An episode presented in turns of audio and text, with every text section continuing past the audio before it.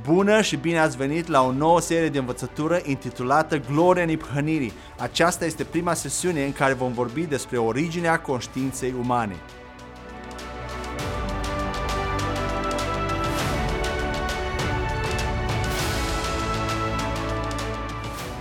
Cei ce cred în Hristos trebuie să-și mărturisească păcatele?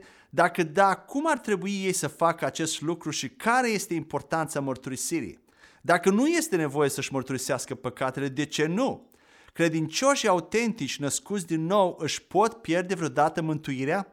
În această serie de învățătură vom avea o discuție extinsă despre practica mărturisirii păcatelor, de conștiință, neprihănire, siguranța mântuirii și despre biruința asupra ispitelor și trăirea în sfințenie.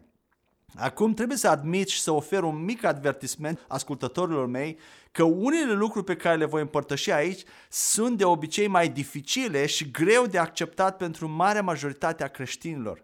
Însă te încurajez să asculți până la sfârșit și pe măsură ce asculți să pui deoparte temporar lucrurile pe care nu le înțelegi sau pe care poate nu ești gata să le accepti încă pentru că Duhul Sfânt te va învăța toate lucrurile. Ioan 14 cu 26 ne spune acest lucru.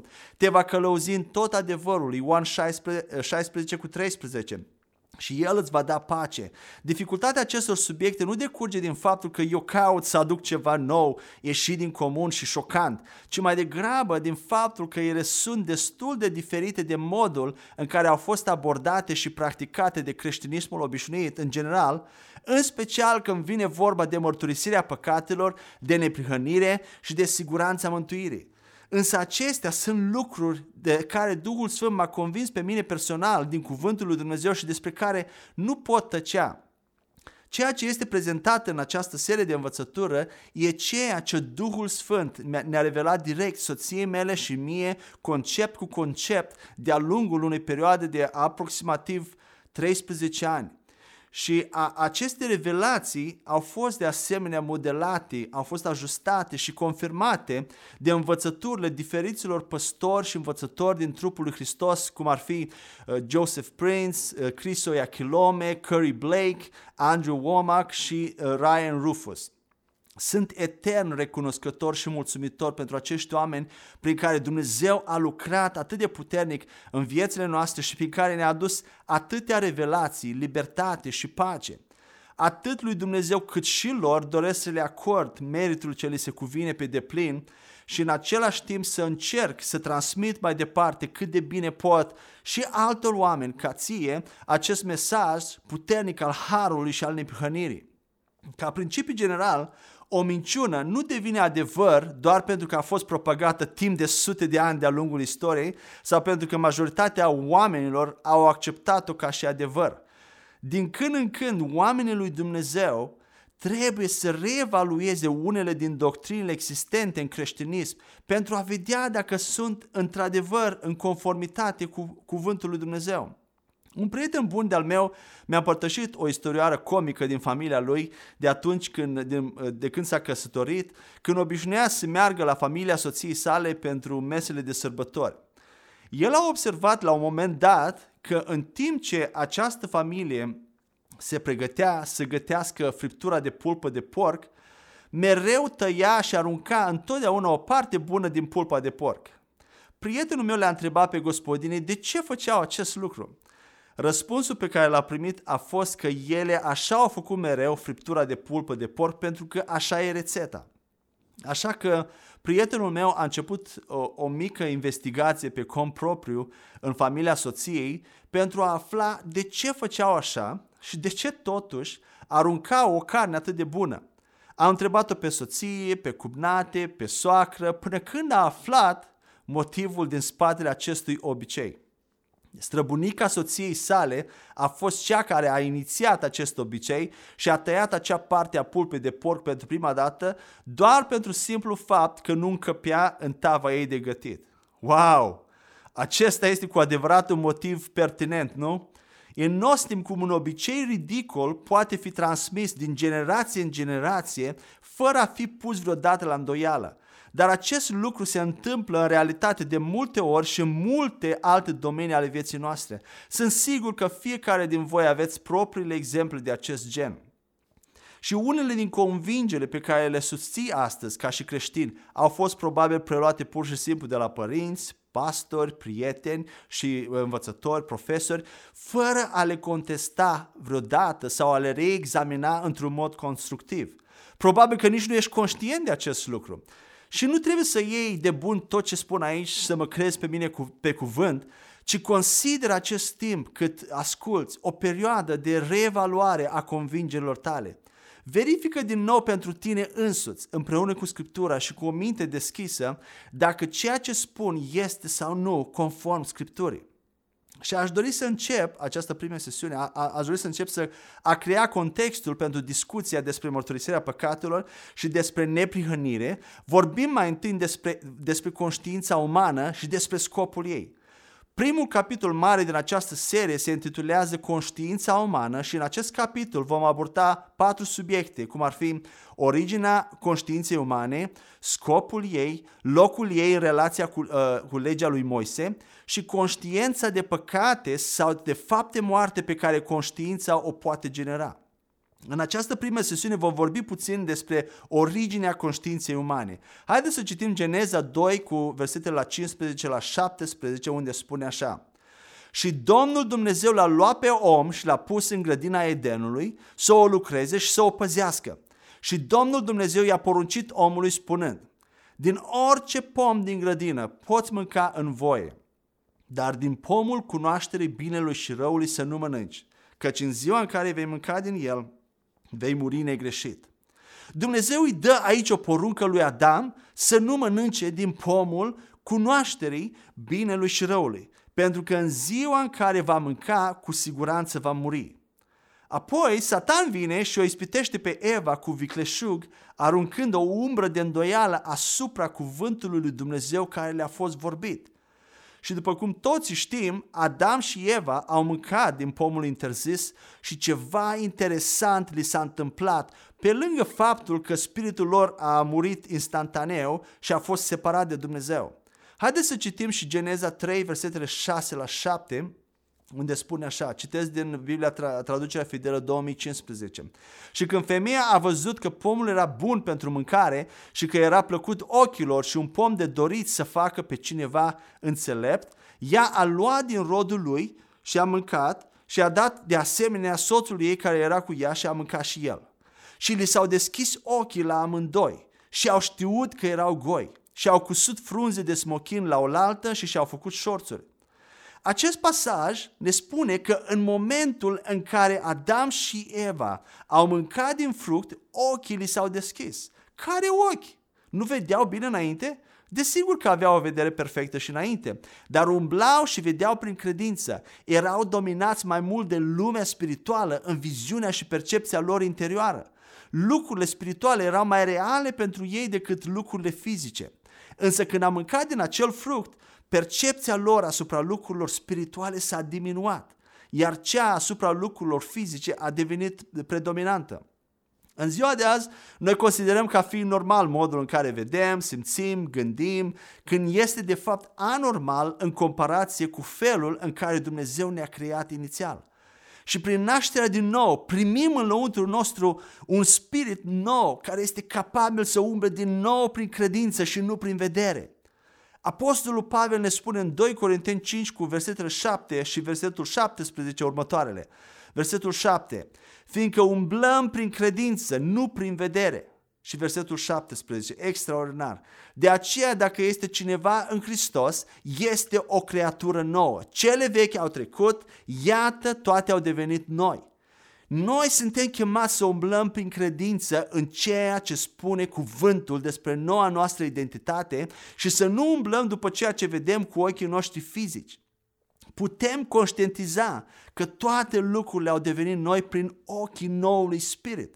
Noi, ca și credincioși ai Noului Testament, ar trebui să ne întoarcem la felul în care Adam și Eva au fost destinați să fie, unde tărâmul spiritual împreună cu ceea ce noul spirit deține în lăuntru nostru devin mai reale pentru noi decât orice altceva. Acestea trebuie să fie mai reale pentru noi decât tărâmul natural, fizic și palpabil. Și este atât de trist că în ziua de azi foarte puțini creștini trăiesc în și din tărâmul acesta spiritual. Suntem ființe fizice și predominant carnale, dominate de ceea ce vedem, gustăm, auzim, mirosim și simțim. În 2 Împărați, capitolul 6, versetele 15 la 17, slujitorul lui Elisei avea ochii spirituale închiși și Elisei s-a rugat cu ochii lui, ca ochii lui spiritual să fie deschiși. Pasajul Bibliei respectiv spune așa, 2 Împărați 6 cu 15 la 17. Și când servitorul omului lui Dumnezeu s-a sculat de vreme și a ieșit, iată o știre încercuise cetatea de potrivă cu cai și cu care. Și servitorul său i-a zis, vai stăpâne, ce vom face? Și el a răspuns, nu te teme, pentru că aceia ce sunt cu noi sunt mai mulți decât cei ce sunt cu ei. Și Elisei s-a rugat și a spus, Doamne, te rog, deschide ochii pentru a vedea. Și Domnul a deschis ochii tânărului și el a văzut. Și iată, muntele era plin de cai și de care de foc de jur împrejurul lui Elisei.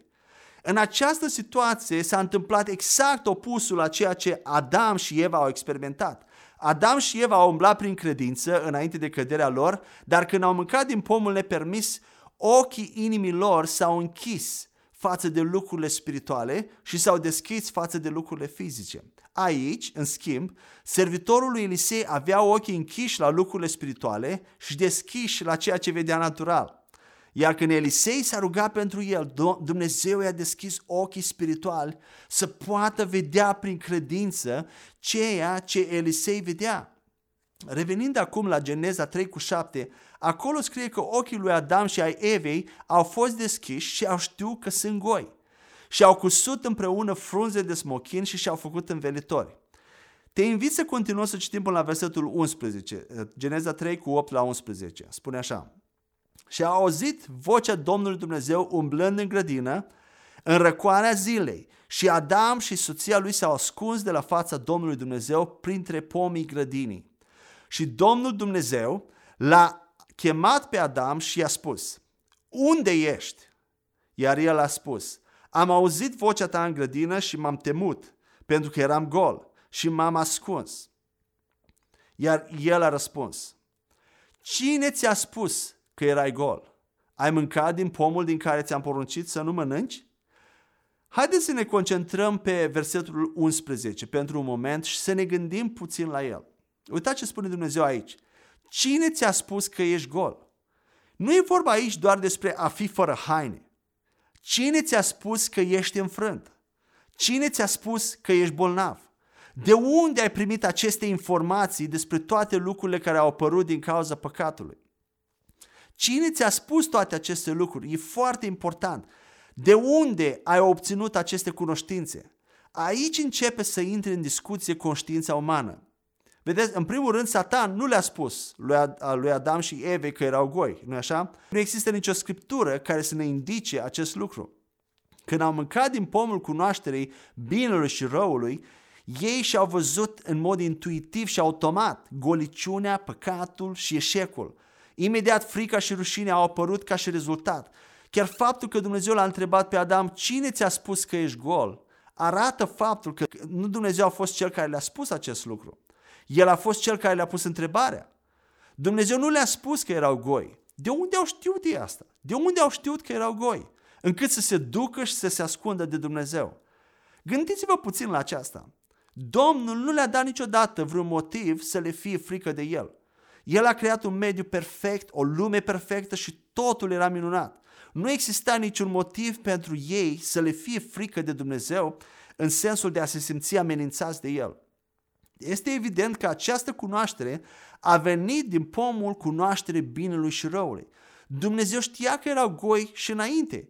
Ei nu erau îmbrăcați în slava lui Dumnezeu sau într-o haină cu, uh, de neprihănire, așa cum predică unii oameni. Și putem vedea acest lucru clar în Geneza 2 cu 25, unde spune așa. Și ei erau amândoi goi, omul și soția sa și nu se rușinau. Dacă ar fi fost îmbrăcați într-un fel de haină de glorie și lumină sau de neprihănire, atunci nu ar fi fost goi. Aceasta ar fi fost o afirmație incorrectă. Dar Biblia spune că ei amândoi erau goi, bărbatul și soția sa. Deci Dumnezeu a știut că erau goi, dar El nu le-a menționat niciodată aceasta. El nu a vrut ca ei să fie conștienți de asta. El nu ne-a creat pe noi, ființele umane, cu conștiință. Conștiința este definită ca fiind capacitatea de a discerne binele și răul în propriile acțiuni. Dumnezeu nu ne-a creat cu această abilitate de a sta și ne-a ne judeca singuri, de a ne evalua constant dacă avem dreptate sau greșim. El ne-a creat nevinovați. Adam și Eva erau complet goi și nu le era rușine. Acum haideți să ne gândim la pomul cunoașterii binelui și răului pentru un moment. Numele acestui pom descrie conștiința noastră, nu-i așa? Când Adam și Eva au mâncat din acel pom, acela trebuie să fi fost locul și momentul în care ei au primit conștiința. Fie Dumnezeu i-a creat pe amândoi cu o conștiință inactivă care a fost activată când au mâncat din acel pom, fie pomul le-a dat această conștiință. Nu sunt exact sigur cum a fost și cum s-a întâmplat, dar tind să cred că pomul este acela care le-a dat de fapt conștiința. Și motivul pentru care cred așa se datorează a ceea ce spune Biblia despre pomul vieții în comparație cu pomul cunoaștere binelui și răului. Haideți să citim Geneza 3 cu versetele 22 la 23, unde spune așa. Și Domnul Dumnezeu a spus, iată, omul a devenit ca unul dintre noi să cunoască binele și răul. Și acum, ca nu cumva să-și întindă mâna și să ia de asemenea din pomul vieții și să mănânce și să trăiască pentru totdeauna, de aceea Domnul Dumnezeu i-a trimis din grădina Edenului ca să are pământul din care fusese luat. În mod clar, acest pasaj compară cei doi pomi, precum și rezultatele fructelor, fructelor lor, nu-i așa? Ambii pomi dăruiau ceva prin, prin fructul lor. Pomul vieții ar fi dorit viața eternă omului, în timp ce pomul cunoaștere binului și răului a acordat cunoașterea binului și răului omului. Aceasta înseamnă că și acest al doilea pom i-a înzestrat pe Adam și Eva cu ceva. Dumnezeu nu i-a creat pe Adam și Eva cu o conștiință. Aceasta a venit ca rezultat al mâncării din pomul cunoașterii binelui și răului. Și care a fost rodul conștiinței? Primul rod care a venit a fost ceea ce am văzut deja în Geneza 3, versetele 7 la 10, că ochii lor s-au deschis și au știut că sunt goi. Conștiința i-a făcut imediat conștienți de sine și le-a concentrat atenția asupra lor. Adam și Eva nu au fost cu nimic mai goi după ce au păcătuit decât cum erau înainte de a păcătui. Nimic nu s-a schimbat în mod natural. Doar percepția lor s-a schimbat. Conștiința face acest lucru și astăzi. Ne face conștienți de sinele nostru. Adam și Eva erau goi înainte de a păcătui, dar nici măcar nu au observat acest lucru pentru că erau conștienți de Dumnezeu. Mai mult decât ce era natural. Acest lucru este extraordinar. În Noul Testament, noi ar trebui să umblăm exact la fel, prin credință și nu prin vedere, și să fim mai conștienți de Dumnezeu decât conștienți de sine. Totuși, permitem să adaug un lucru aici, comic. Chiar dacă devii atât de conștient de Dumnezeu încât nici măcar să nu mai observi dacă ai haine pe tine sau nu, te rog să ai milă de ceilalți care sunt încă carnali și poartă haine pe ei. Adam și Eva erau atât de conștienți de Dumnezeu încât nici măcar nu știau că sunt goi. Însă acest lucru s-a schimbat când? Când au mâncat fructul din pomul cunoștinței binelui și răului. Ei au devenit imediat conștienți de sine și s-au concentrat pe sinele lor în momentul în care au primit conștiința au fost cuprinși de rușine. Înainte nu erau rușinați, dar dintr-o dată conștiința a adus rușine peste ei și frica de pedeapsă. Știați că Dumnezeu nu a intenționat niciodată să experimentăm astfel de emoții, pedeapsă, frică, rușine. El nu a vrut niciodată ca nouă să ne fie frică. El nu ne-a creat pentru respingere, ci pentru părtășie. El nu a intenționat ca lucrurile să fie așa, dar după ce Adam și Eva au păcătuit, a devenit necesar să avem o conștiință. Interesant acest lucru. Ai putea să-mi spui acum că ar fi bine dacă am putea scăpa de conștiință, nu-i așa? Ei bine, nu-i chiar așa și știi de ce? Pentru că pentru o ființă umană pierdută și căzută, fără Hristos, conștiința este un rău necesar. Conștiința ta te face conștient de păcatul tău și îți arată nevoie de iertare. Dumnezeu a trebuit să ne dea o alegere liberă de a sluji prin liberul arbitru. Altfel nu am fi fost adevărați agenți moral liberi. L-am fi slujit și l-am fi iubit numai pentru că nu exista altă opțiune. Și el a trebuit să ne ofere opțiunea și nu cred că alternativa la pomul vieții a fost la întâmplare pomul cunoașterii binelui și răului. În momentul în care ei au mâncat din acel pom, au primit o conștiință care, deși a venit cu toate aceste efecte negative, cum ar fi rușinea, frica, a avut și are și o funcție bună de a ne arăta că am păcătuit, că suntem lipsiți de slava lui Dumnezeu și că avem nevoie de iertare. De aceea eu cred că Dumnezeu a plănuit toate aceste lucruri. Vedem în Apocalipsa 13 cu versetul 8, scrie așa, și îi se vor închina toți cei ce locuiesc pe pământ, cei ale căror nume nu sunt scrise în cartea vieții mielului înjunghiat de la întemeierea lumii. Acest verset arată că Dumnezeu avea un plan deja stabilit chiar și în cazul în care urma să ne răzvrătim și să păcătuim împotriva Lui, ceea ce am și făcut ca drept dovadă, iar Isus a fost mielul înjunghiat de la întemeierea lumii. Extraordinar! Cu mult înainte ca El să ne creeze, El pusese deja un plan în acțiune pentru traiectoria respectivă. Iar Isus acceptase deja acel plan de a veni pe pământ și de a ne răscumpăra. Extraordinar lucru. Imaginează-ți următorul, următorul lucru pentru o clipă. Că tu ești Dumnezeu și urmează să creezi omul. Dacă tu ai fi știut că există posibilitatea ca omul să se răzvrătească împotriva ta și că va face toate aceste lucruri cumplite, holocaustul și toate atrocitățile care se întâmplă în lume, divorțurile, nelegiuirea, ura, vedeți și în ziua de azi, durerea și suferința care au intrat în rasa umană, oare ai fi continuat să creezi omul? Probabil că nu. Singurul mod în care pot să înțeleg acest lucru este că Dumnezeu ne-a văzut pe tine și pe mine, cei care vor accepta plata sa pentru păcat și care vor deveni o creație nouă, cei care vor fi născuți din nou după chipul și asemănarea Lui. El s-a uitat la noi și a tras concluzia că doar pentru tine și mine se merită toată durerea și toată suferința de care a fost nevoie. Valoarea unui lucru se măsoară prin ceea ce ești dispus sau dispusă să plătești pentru el. S-ar putea să te uiți la tine și la lumea din jurul tău și să gândești că nu merităm prea mult. Dar numai faptul că Dumnezeu cel atotputernic a fost dispus să-L trimită pe Fiul Său ca să moară pentru noi, acest lucru ne-a atribuit o valoare imensă. Aici Scriptura spune că El a fost înjunghiat de la întemeierea lumii.